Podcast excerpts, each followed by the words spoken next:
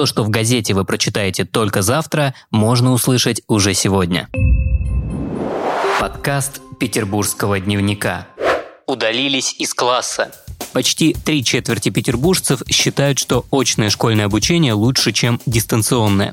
Об этом говорят результаты опроса, который провела вице-губернатор северной столицы Ирина Потехина у себя ВКонтакте. Смольный планирует принять Соломоново решение, то есть пойти навстречу всем родителям. Идея состоит в том, чтобы организовать в городе два параллельных процесса сохранить и очное, и удаленное обучение. Но для этого потребуются дополнительные ресурсы, подчеркнула Потехина. Сейчас формат будущего обучения прорабатывается в кабинетах Смольного. Окончательное решение примут после консультаций с Роспотребнадзором и профильным министерством. Сейчас планируется, что родители, которые хотят оставить своего ребенка на домашнем обучении, должны написать заявление директору школы, указав предполагаемый срок обучения.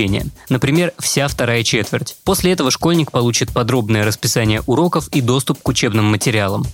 Миссис Блогер. Победительницей конкурса «Мисс Санкт-Петербург» и «Ленинградская область-2020» стала 28-летняя жительница северной столицы Валерия Тулаева. Молодая мама двоих детей участвовала в ежегодном конкурсе впервые. Девушка занимает должность директора по развитию крупного предприятия, которое возглавляет ее 32-летний муж. В счастливой молодой семье растут две дочки. Старший 5 лет, младший 2 года. Свободное от работы время миссис Санкт-Петербург предпочитает проводить со своими детьми и близкими. Кроме того, девушка увлекается дизайном одежды, живописью и успевает вести блог. Валерия также ведет онлайн-курсы по созданию красивой фигуры и раскрытию женственности. Примечательно, что высшее образование она получила по специальности инженер-кибернетик. Из-за коронавирусной пандемии мероприятие прошло в онлайн-формате.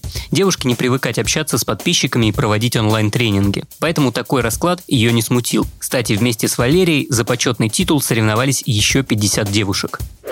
Платная Рубинштейна. В центральном районе с 1 декабря этого года планируется еще одна зона платной парковки. Ее собираются организовать на улице Рубинштейна. Всего на участке от Невского до Загородного проспекта сделают 104 парковочных места. 11 из которых для инвалидов. Стоимость парковки на Рубинштейна, как и на всех платных парковках, составит 60 рублей для легковых автомобилей. Для жителей в зоне платной парковки будет действовать льготный тариф. Если вы забыли, напомним, что с 20 октября на улице Рубинштейна действует ограничение движения транспорта по выходным и праздничным дням. Правда, пока что работает это ограничение не идеально, потому что водители его нередко нарушают. Если у вас есть история, которой вы бы хотели поделиться с петербургским дневником, то пишите в наши соцсети во Вконтакте и Телеграме. На этом все. Вы слушали ПДКаст. Подкаст Петербургского дневника.